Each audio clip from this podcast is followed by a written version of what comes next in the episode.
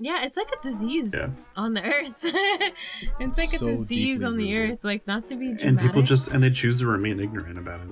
it, it's difficult to attack or to deal with because you know it it creates emotional unrest and once white people certain white people uh, feel emotionally overwhelmed that's it like you're shut down lockout conversations over and then people of color go back to dying in silence There's almost sometimes where we spare white people that conversation because we know they don't want to talk about it. That's Let's talk about how we spare them because it's So honestly we cater everything Oh my to white people. A lot of We don't want to Exactly. post certain things just because we're gonna offend your white friends on your Facebook page. very true Exactly. I've even had a few of my black female friends that actually said like she's lost a few followers like because of what she's been posting about the Black Power movement and then she's just been like so be it, you know? Hmm.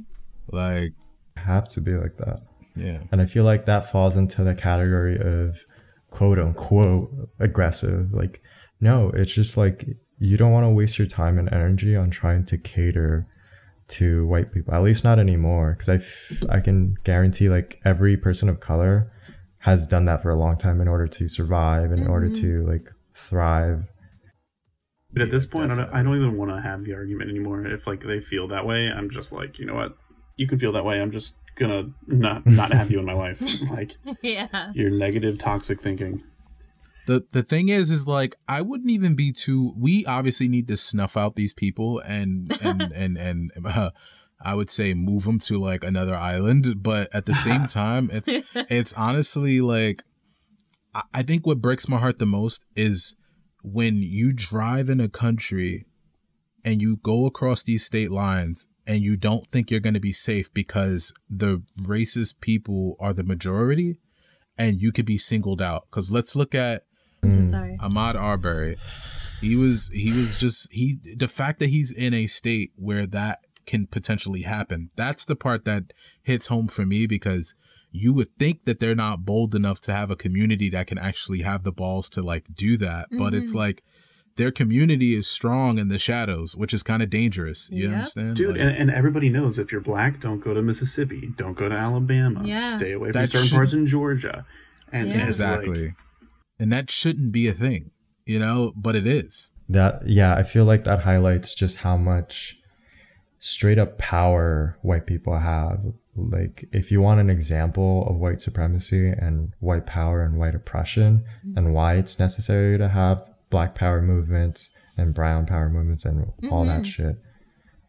It's because of those situations. That's why people of color and women and etc have to advocate for themselves and sometimes yeah they come off aggr- aggressive and like unapologetic it's because there's literally situations in their lives where they can be hurt or potentially killed if they're not careful if they're not very clear with their boundaries and well-intentioned white people can potentially put them in situations like that because they're not thinking in this racial perspective. right, right. Like it reminds me of Watchmen, the HBO series, and Oh, how Ooh. and, and and and how there's a secret community and the TikTok, TikTok. Like remember that Can when we he- talk about oh. yes, how amazing that show was? that show is super amazing. I mean, It's shout so out amazing. to Regina Hall. I mean, Regina King. Regina King. Regina King. You almost yes. called her Regina Hall. Regina Hall. Shout out to Regina Hall. Shoot. yeah, yeah, shout out to Regina King for sure. Her amazing performance. And Really the man who played um, Dr. Manhattan. I don't remember his name, but and God just bless the you. and just God and just and and and God bless that show for educating a wide group of black people on the 1921 Oklahoma massacre. Yep. Like because yes. Because oh my gosh when it comes down to like what happened in that show and then people not realizing that was an actual thing like Yeah. it's amazing. It's amazing. And i think i would like to say that that show believe it or not plays a small part in educating us on white supremacy. Oh, yeah. like it, it may it may be a small but it's a part. You know what i'm saying? I'm not trying to discredit it. Like it's amazing. No. you know? I feel like that, like, definitely Watchmen. Like, I was definitely one of those people that when I saw that scene, I was like, wow, this is crazy. And then my, as I was telling my friend, like, hey, you know, I'm watching blah, blah, blah. And he's like, yeah, it's so crazy. Like that actually happened. I'm like, what? Yeah. I automatically just assume just because of how you know deep in the shit we are. Like I just assume like, oh, this is part of the show. Or Yeah. It's just right. Exactly. or it's exa- or it's exaggerated like you know But can we talk about how you were saying that that show had a little part in? I think the uprising that we had recently. I feel like Watchmen, the TV show, and I feel like Get Out. ooh Oh, yes yeah, feel Get Out was like- There's been like recently these very breakthrough. Uh, t- I'd say mostly movies. Mm-hmm. Um, who- that have really like put us into they have these like messages. a mindset of challenging certain things. i Right. definitely agree Um, like even uh, back in the days when Spike, I want to say the 80s, 90s, when Spike Lee was making his movies. No, Mhm. seriously, I mean, they Mm-hmm. No, were a little yeah, on the nose, but let's it- it critique started- that Spike Lee movie. But go ahead. go ahead. I'm gonna I'm about to talk about School Daze. I don't know if you guys have ever seen that movie. No, I have not. Um, but also Do the Right Thing would also be a good example here. Uh, but on School Daze, you know, you have um, it's taking place at a HBC HBCU, uh, and you have all this turmoil going on campus. Uh, but anyways, at the end of the movie, you have um, one of the main characters addressing the uh, like breaking the third wall. He starts uh, shouting, "Wake up! Wake up!" And he's he, like, it's this is like a full two minutes, and he's shouting this in the courtyard early in the morning, and then the whole school gathers around, and like there's zoom ins to different characters we've seen, and then uh, he's like, "Please, wake up."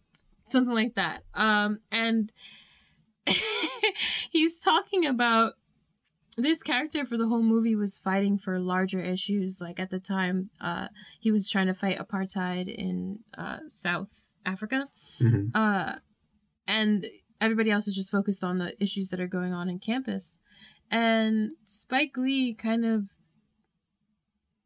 he's really was pointing a fi- finger at HBCUs and kind of being like, you guys are, what are you guys doing to uplift the black community? Like, your original purpose was um, made to have a safe space for people of color to come to college. Okay, but people of color are still, um, they're not being like uplifted after decades of you being around. And it, there is like an argument going around about if there's no longer a need for HBCUs um, because colleges around the country now accept um, black people, people of color, whatever, onto their campuses.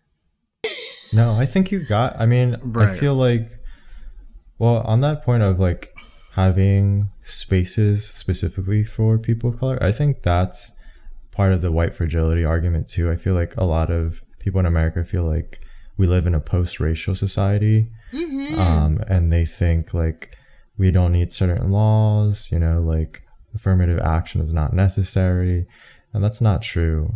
It just plainly isn't, and like having to like argue that is frustrating sometimes just because yeah you can have like a bunch of schools accepting black people but you they you can say they're going to accept black people but and it happens probably most of the time but there's situations where it doesn't having a concentrated space for whatever marginalized group just gives you more power though i understand like the argument that if you're working within like this system that is inherently like oppressing mm-hmm. marginalized groups it if you're not like actively working towards liberating liberating people and like that character in that movie seemed to be like trying to fight that and say like let's pay attention to our people over here Yes. too you know like it's just because we're doing okay here and the system works for us that doesn't mean that everything's okay Yeah.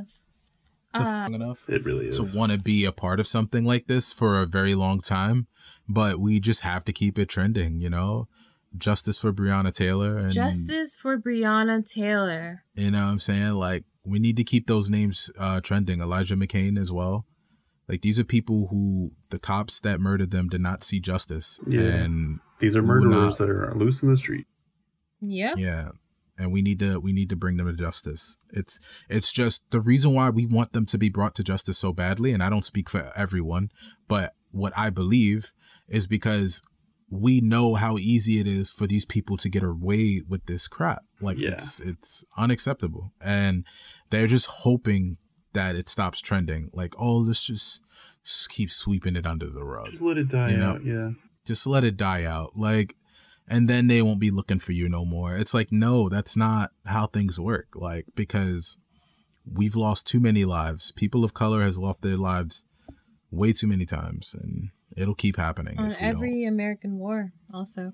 Well, It's the t- also defunding the police. It's Yeah. teaching them a lesson. You know what I'm saying? Mm-hmm. And, it just and makes sense. At this, there's a lot that needs to be done. A lot needs to be reformed because we're still living in such like an outdated, just governmental system in so many aspects.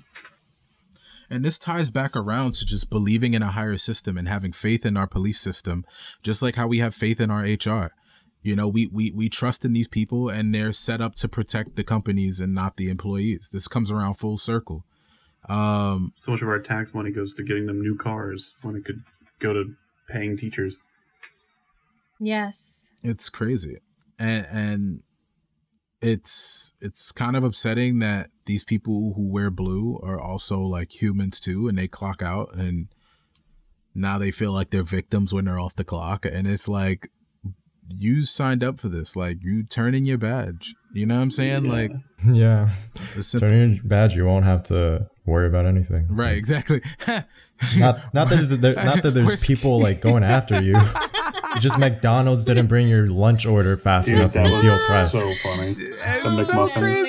Crazy. I knew you guys would. I knew that's oh My everybody was on the same page because I couldn't believe she was shaking up and crying, and I was like, I don't How feel about safe you, getting like- my Embarrassing. McDonald's. I, I just Yeah. want my Literal breakfast white sandwich. fragility. I, I said, forget it, and drove off. I'm like, that's privilege. Mm. Yes. you wasted food.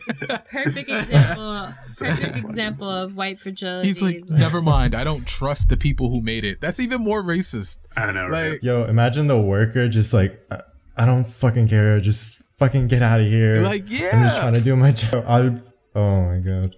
and he's like, "This is why I hate cops. This is why I hate cops. this is why I hate cops. Yeah. They waste my No- goddamn time." Zero accountability. No diplomacy. oh, All man. right, guys. Thanks for listening in. Thanks for tuning in, guys. Um, this is another episode from A Few Stupid Cogs. If you feel like you've been treated poorly at your workplace and tried to report it to HR and things just didn't work out the way you've planned it, shoot us an email and we'll share your story on the next episode at a few stupid cogs at gmail.com. That's right. And if if you- you work for HR, we want your emails too. Horror stories of employees versus companies. Oh, that's actually And we interesting. can talk right. about them. Definitely. Definitely If you to talk about disagree with us, just email us. Definitely, Yeah, right? definitely. or visit our Facebook page Yeah, and our follow Instagram. Facebook. And we're gonna have a Patreon soon. Uh, I'm making one, but I'm in Florida right now. Florida's a nightmare. yes, definitely. You've heard it for your first. For ah, I said you heard We're heard all it. worried about get Ali of here. Yeah, definitely. If Um, Ollie's not on the next episode, you guys know what happened. I died. The Florida man. right. Nervous laughter. yeah, oh my god. Yeah, Florida man. Yeah. He's looking out the window.